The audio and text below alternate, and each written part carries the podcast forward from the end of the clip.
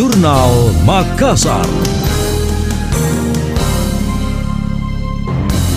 Provinsi Sulawesi Selatan merupakan salah satu daerah yang kaya akan hasil pertanian. Apalagi Sulawesi Selatan juga adalah lumbung pangan nasional. Terkait hal itu, Pemprov Sulsel melalui Dinas Tanaman Pangan, Hortikultura dan Perkebunan DPTH BUN menghadirkan program Mandiri Benih. PLT Kepala DPTH BUN Sulsel Muhammad Firda mengatakan, saat ini tengah berjalan penangkaran tahap 1 untuk program Mandiri Benih. Pada tahap ini, penangkaran benih dilakukan pada lahan seluas 400 hektar hektar dengan target produksi sebanyak 1.200 ton. Nantinya hasil benih bisa ditanami pada areal 48.000 hektar. Program tersebut melibatkan 12 kabupaten, 27 kecamatan, 36 desa atau kelurahan, dan 234 petani penangkar benih padi. Hasil produksi benih akan disalurkan ke masyarakat pada musim tanam April hingga September 2022. Firda menyebut pihaknya akan melanjutkan tahap 2 pada musim tanam April hingga September 2022 2022. Sedangkan untuk tahap 3 akan dilaksanakan pada musim tanam Oktober hingga Maret. Sementara PLT Gubernur Sulawesi Selatan Andi Sudirman Sulaiman menyebutkan program tersebut adalah salah satu langkah pihaknya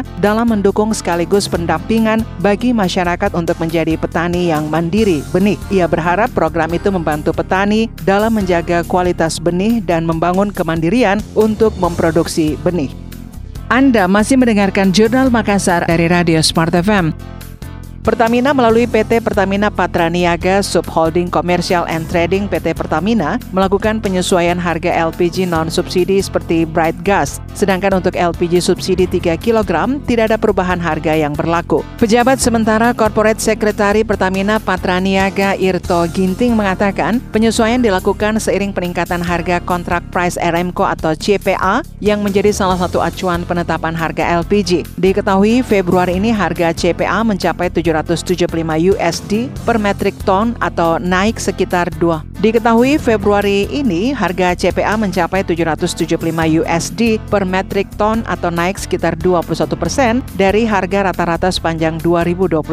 Akan tetapi ia memastikan kenaikan harga CPA tidak mempengaruhi LPG subsidi 3 kg. Harga LPG subsidi 3 kg tetap mengacu kepada harga eceran tertinggi HET yang ditetapkan oleh pemerintah daerah setempat. Irto melanjutkan penyesuaian harga hanya berlaku untuk LPG non-subsidi yang dikonsumsi 7% dari total konsumsi LPG nasional. Penyesuaian harga yang berlaku mulai tanggal 27 Februari 2022 ini dilakukan mengikuti perkembangan terkini dari industri minyak dan gas.